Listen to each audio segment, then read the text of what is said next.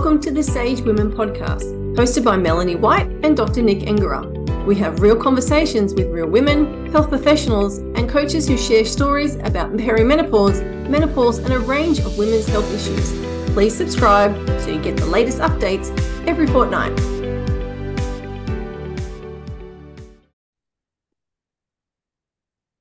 Really pleased to have you on the podcast, Amanda. Thank you so much for being here today. Great. Thanks for having me, Mel. It's nice to get together in this format and um, yeah, see what comes up in our discussion. Mm. As you know, I like to let my guests introduce themselves. So can you give us a little yeah. bit of background about you and what you do? Yeah, yeah. Well, my name's Amanda Kube, and I um, live in Victoria, and I um, have a um, health and wellness business with um, coaching and looking after women in menopause. And um, yeah, I'm doing that here in my um, little country area, and loving that. Working with clients and building, I guess, just a whole lot of um, elements of awareness raising around menopause and really loving working in that space. So that's what I'm doing. I've got an education background. I've been a teacher for over 20, 25 years before launching into my health and wellness business. And that was mostly in outback Queensland. Mm-hmm. Um, working with School of the Air mostly. And yeah, so I've now moved into um, when we returned to Victoria, moved into creating my own health and wellness business, predominantly at the start around massage and um, still with um, education in that mm-hmm. element as well. And um, in the last two or three years, it's I've taken up and uh, the coaching and become a certified health and wellness coach, and that's where my sort of energies are going, um, especially in the menopause space. Yeah great background. And I love that you've been a champion in the outback or in the rural regional space. So yeah. few health practitioners around that really know how to support people with confusing, challenging, and confronting health conditions and issues. Yeah, it um it raises interesting things. It's ironic, you know, because in some ways Mount Isa, being a large town, even though it's very remote, had a quite a good health care network and um, servicing around it and support Victoria, Western Victoria, out in the middle of sort of what we call the outback of Victoria, very different scenario. So it's ironic sometimes you can come to a, a state that you think of as very populated and would be well serviced, not mm-hmm. necessarily the case in terms of all that. So yeah, it's interesting where those gaps sometimes land. Mm-hmm. And how did you, and pardon the pun, transition into menopause coaching? yeah. It came out of two elements, really. The first was COVID and being a remedial massage therapist and suddenly having no work, couldn't do any of my work. I was like thinking, what, what am I going to do? How am I going to um, hmm protect and add value to what I offer in the wellness space um, when there may be some future where massage isn't possible. So I started looking at some options and um, eventually went with the health and wellness coaching, which was a fabulous course. And as that process got going, and I could see that there was a lot of um, bringing together of my skills and my backgrounds, my own experience of menopause and perimenopause, particularly, started to really go around in my mind and get me thinking actually this could be an area that I could offer something because my my desire I guess was to if I could help one woman not have the experience I had that's sort of like a help them not have something um, it would be a great thing to help a woman navigate the space, particularly of perimenopause, um, and get support and know where they could go for further help and um, uh, assistance. What an amazing thing that would be, particularly around anxiety in menopause, which was um, very crippling for me for a number of years. Mm. Right. So, really drawing together your past skills and experience and including your own personal uh, experience, realizing that how horrible it can be and how many other women might need support. That's right. I felt like it was um, a space that wasn't getting an attention in um, in a whole lot of areas, and I just felt like there was an opportunity here to bring the coaching um, approach to menopause as a way of supporting a woman, but not taking power or um, control away um, because everyone's experience is so very different in menopause. And what I love about the idea is of working with women in menopause is you are creating space for the person to find what they need. And that to me is one of the most fantastic things about working um, in the coaching space, but in the menopause space is mm. helping a woman find what is already within her to work through this, but just helping to clear away some of the the clutter and the difficulties of seeing clearly. Yeah. It's a really nice way that you've described that. And it, it's definitely you reach that point where you don't don't know who you are anymore. Mm. All of this stuff that you've had in your life, all of the things that have accumulated. You mentioned clutter, and a lot of that is clutter. And you, I think you reach this point where you have less space and energy and tolerance. Mm. And suddenly you start to see the things that you've been putting up with and that no longer serve you. And you might have also lost a bit of your identity and yes, you've been shifted into this new new space. It's really hard to look at that stuff and figure out what to do. Yeah, I think there is that real um, self doubt gets is very um, prevalent, I think, in that stage where you're a competent person who's running jobs, um, running a family, doing all sorts of things in the community space as well, and suddenly you feel like you you don't even know who you are anymore, and uh, that's very hard on the self confidence. And I think uh, what I find, I think when I'm working with women, is that sometimes it's the symptoms of menopause uh, might be the start point, but very quickly we move on from that to deeper issues of, yeah, self worth, confidence, um, trusting myself, yeah, connecting to my intuition, um, become where the bigger discussion and growth seems to to come from. Mm. And it sounds a bit like mental health if you could put it under a banner Mm.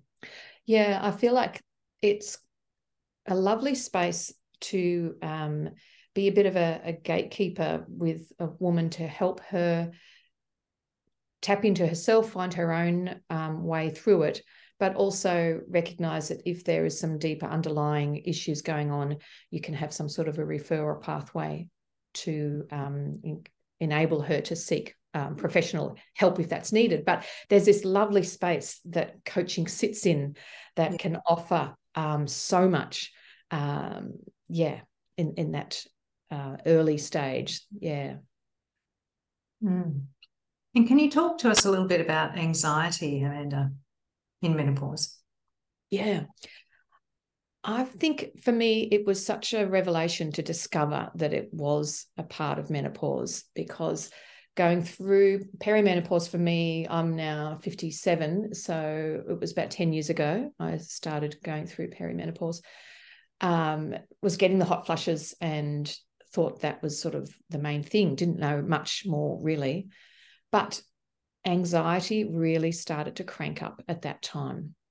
And it was put down to a few things and you know i'd i'd had palpitations as well which were um, quite significant and so those other elements like the palpitations they were sort of dealt with from a gp point of view very thoroughly and that was all fine nothing there but menopause um, anxiety in menopause was not raised or discussed so i had no idea that it was linked so for me it was the idea that just normal everyday life was suddenly freaking me out completely and I might even be, I can remember driving one day. I was going to a massage. Can you believe it? Of all things, wonderful thing. I was driving to a massage, absolutely wound up just to get to this appointment on time and just totally freaked out about getting to this appointment and going there. And I wasn't late, nothing was wrong. And I'm thinking something weird is happening here if I'm driving to my massage and I'm absolutely feeling like I'm about to walk over a tightrope over the Grand Canyon. It was just this total fear. Wow. And so, because I wasn't seeing or hearing anything about what that was in the world around me, I felt like there was something wrong with me. There was some, mm. gosh, yeah, something really wrong here. So, for me, what that led to is a lot of control, trying to control everything because of this fear that was coming in everything. So I'd be doing a whole lot of um, exercise because that's supposed to help. So I'd be doing a lot of um, um, eating, you know, controlling healthy eating, but getting really stressed about my food choices. And so these mm-hmm. sorts of escalating things were just building and building. And I feel like for me, when I look back at that time, if that could have been identified then as linked to menopause, that anxiety, and some strategies to help work with that. I feel like some really unhelpful patterns of thinking could have been arrested a bit earlier. And that, I think, is for me what took many years to um, stabilize and move through because I had really entrenched some unhelpful thinking patterns around my anxiety and what it meant about me as a person. So that involved counseling and herbal remedies and a lot of support in a whole lot of different areas through um, my partner and yeah friends meditation yeah to really get through that process mm. There's a long story there. no, it's it's really important to hear that you had such a tough time for a long time because you didn't have that link. Mm. You you you didn't know what caused it, and you were seeing it as part of who you were, as part of your identity almost, instead of yeah. the, the the cause being more likely a hormonal imbalance and and and then how that showed up for you every day it's really important that people hear that because i think we go through these things and think is this normal am i the only one going through this what can yeah. i do who do i talk to yeah am i going mad yes all of those things that create the self-doubt that you talked about earlier yeah yeah and it was interesting once i did find that connection it was through reading a book by um Dr. Nicola Gates, the um, Good Menopause, I think. I can't remember quite what it's called. Um, a lot of really good evidence based stuff in there. She was the one who really highlighted the anxiety element of menopause. And it was like, oh my goodness. It didn't mean suddenly it switched off and I was done because these habits had got in place and they were churning along. They're taking a lot of unraveling. But I did make a big effort then of starting to talk to other women and mm. about it and about actually for me it's anxiety and you know so many people would say oh, i can't believe you just said that i'm i don't know what's going on with me and they would almost literally grab my arm and say what is happening i can't understand this i'm a capable professional and i've you know lost my shit basically so mm. that i think really also ticked away in the back of my mind about boy here's a here's an area that where women are really not being well supported and carrying carrying this load so mm. that also led into why i might target working with women in menopause who are experiencing anxiety just from what i was hearing and experiencing myself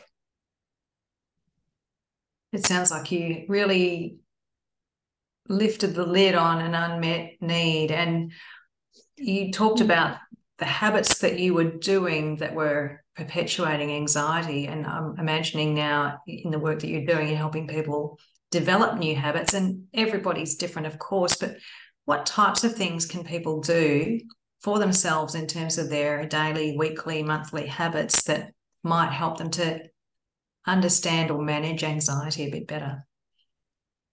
Yeah.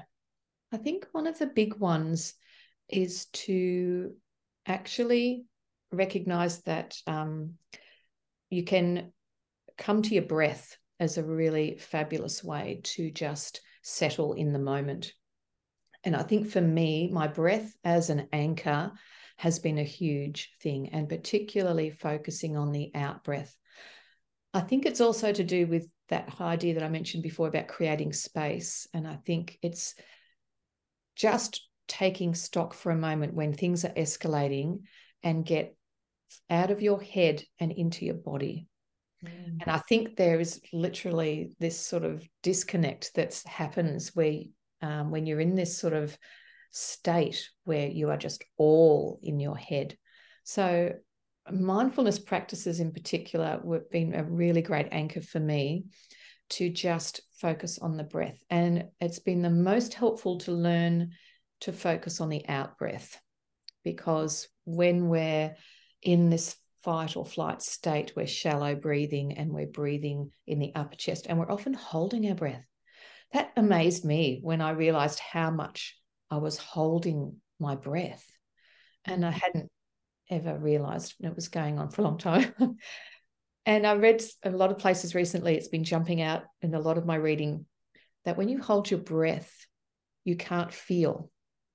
And and that to me is such a powerful statement. So when we hold our breath, we stop ourselves from feeling. So breathing and just connecting to the breath and just stopping, um, coming back down into that. I often put a hand on my chest. You can see me doing it as I'm talking. Yeah. Because it's so powerful.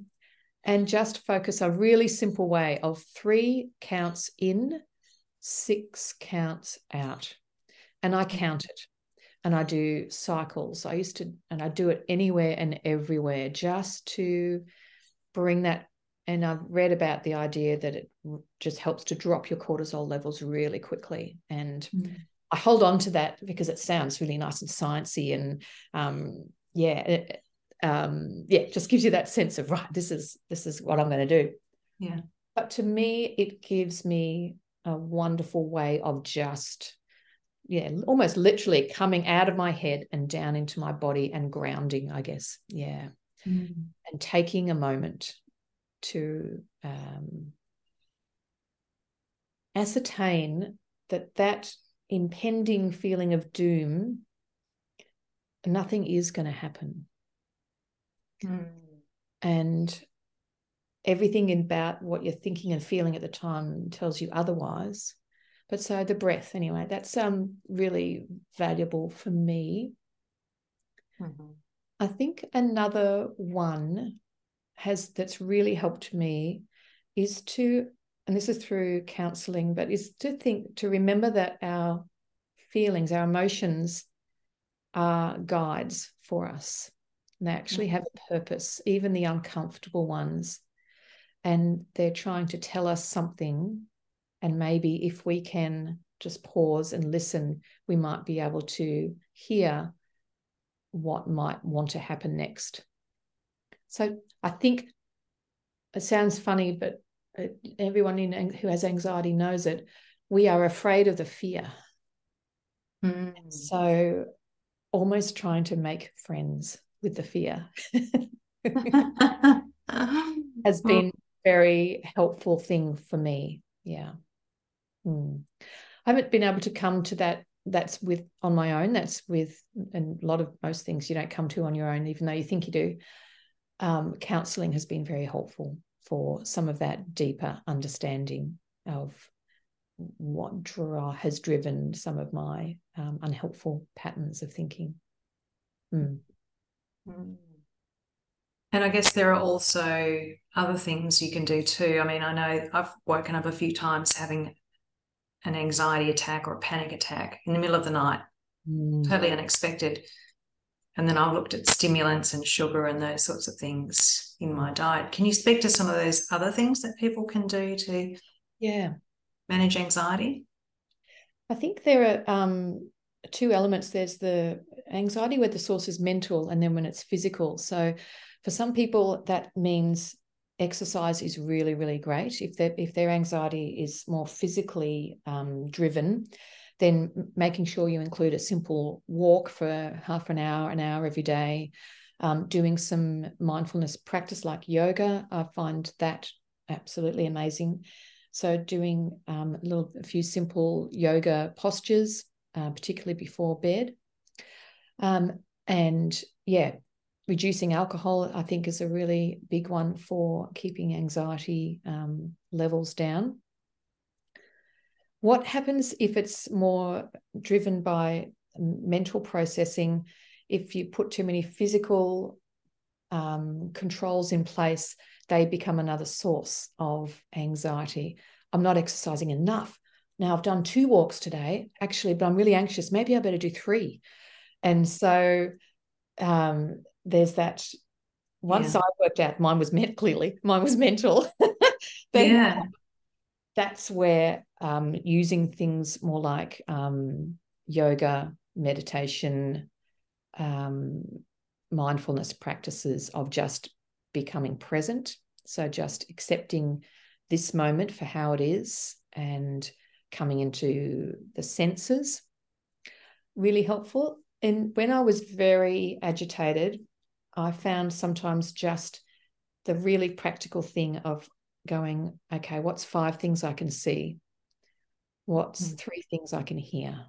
Um, and just take yourself out of your head there and into your into what reality is around you. So um, it it's depends on the type of anxiety you have what mm. works best for you but look generally a combo of all those things are fabulous for most people that are in that state of i don't know how to get get out of my head and how to get down from this yeah absolute um racket that's going on in my brain Mm-hmm. That's some really good points, and thanks for clarifying the difference between the, the source of the anxiety. I, I bet a lot of people don't know that, and it's an important distinction.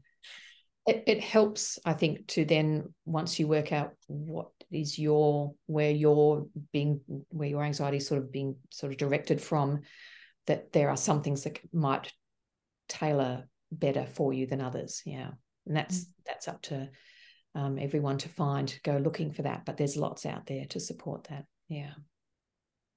Now, Mandy, you haven't mentioned massage. is massage great?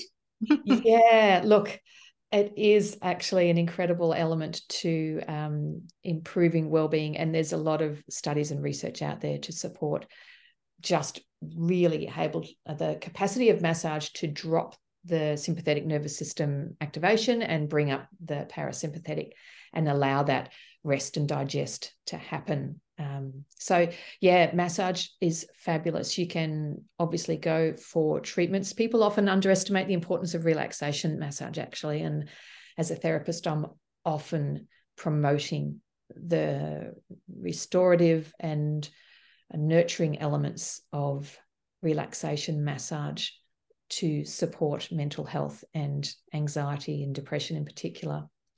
So, going and getting a regular massage is a wonderful thing, but often we forget we can do it for ourselves too. And I mm-hmm. think that's a part of what I still do now with coaching, even when I'm working in a Zoom context or some online version, is just remind people that they can care for themselves with self massage, even if it's just laying on of hands on the belly and the chest and breathing into that and actually that sense of giving yourself an embrace and accepting yourself, or even bringing a hand, say you've got tightness in your neck and shoulders, which we tend to do as we get anxious, we pull up, just resting a hand on an area that's tight and tense and letting that process happen. So there's also great self massage you can do as well as building um, professional massage into your you know health and well-being yeah Funnily enough, you mentioned that hands on, and I thought, gee, I do that at night. If I wake up and I've got a, a racing mind, I can't sleep. I naturally put a hand on my chest and on my belly, Yeah. And I fall asleep that way. Yeah. Just intuitively doing it. Yes, without even knowing that it is incredibly good for you. And yeah, there's a lot, I think, in that that we can really tap into is our our deep knowing within ourselves of what to do in a situation and doing it more. mm. Wow, man, there's some amazing insights there. And I really appreciate you talking through lots of different ways to get help if you're struggling mm. with anxiety and menopause and perimenopause. Yeah. It sounds like there's a lot of different options, and really everyone's going to be different. And I like the idea of building a support team around you, and there are people that can help you with different areas. And you've kind of spoken to that a bit today. But what about people in rural and remote areas that don't have access to services or have a limited number of services? How can they get support? It's a really challenging area because um, people who are trying to connect with um, all those elements that could um, improve their situation, it, they're just there's so much reduction in what's available. I think one of the things is to look carefully at um, the options to start with with um, finding a good GP. That is challenging in the rural and remote spaces, but it's not insurmountable. Um, finding someone who is listening to you is, is a key thing. Mm. With the advent of telehealth now, there's some really good options to support people. And a lot of my time with my anxiety being at a very high level, I was in Western Victoria and no services closer than an hour away, and most of them further. I was able to do a lot on telehealth and all nearly all of my counseling was telehealth and it was fantastic. And i still uh, work with a counselor through telehealth work and um, it's amazing we what we can do the rapport we can build. So that has opened up since covid really great opportunities for reaching out and finding um, some great options for counseling and even online gp consults um, and mm. being ready to try someone else if you don't feel that the person's hearing you properly um, and but which is hard because then you've got to tell your story again yeah but, gee, it's worth it if you can find someone who is um, listening to you properly and taking what you're saying seriously and being proactive at helping you to find some options so mm. that's that would be um yeah and even my yoga i did most of my yoga through covid like everyone did on zoom and so it still supported me incredibly well and gave me links to people. Probably another thing that i reckon in rural and remote areas is being being up for talking to your friends and to your loved ones about it because they're going through it with you, whether you notice it or not. Mm-hmm. So I think being it's it involves risk, of course, and vulnerability, but being ready to find um, a, a person you know has your back and you can trust to share this experience with. Um, my own experience of that is I've had some incredible friends who have supported me through my really difficult times of anxiety and no sleep for weeks on end. Um, having those key people that were really supporting me beautifully, and I knew I could call them anytime, day or night, and it mm. made a huge difference to to me to have those. So I'd be encouraging people to be drawing on the people that you have already in your world as well and finding a, a trusted friend or loved one to help you support you. Mm. Yeah, it makes sense. And it can be hard to open up, but it's probably something of a, of a relief too to be able to talk about it. Mm. I think so. And oftentimes people then will say, they'll share something of themselves, and you think, oh gosh, I had no idea you were going through that, or that was such a big thing for you in your life. And that just helps you get out of your own head too. and you've got someone else um, being honest with you and builds it builds connection of course and that's also mm. incredibly good for us in our mental health. Such a great point and i mean i live in a regional area as well and i know that although i don't have a lot of close friends here i do have some wonderful places to go and one of them is a craft group. And there's women of uh, kind of 40 to 70 in that group. So it's quite diverse and even if you don't know people in the group very well, it's a very frank and open discussion. It's a bit like the the modern version of the CWA in a way. and we can have conversations around all sorts of things. So that's you never know where that conversation is going to come from, perhaps. Mm.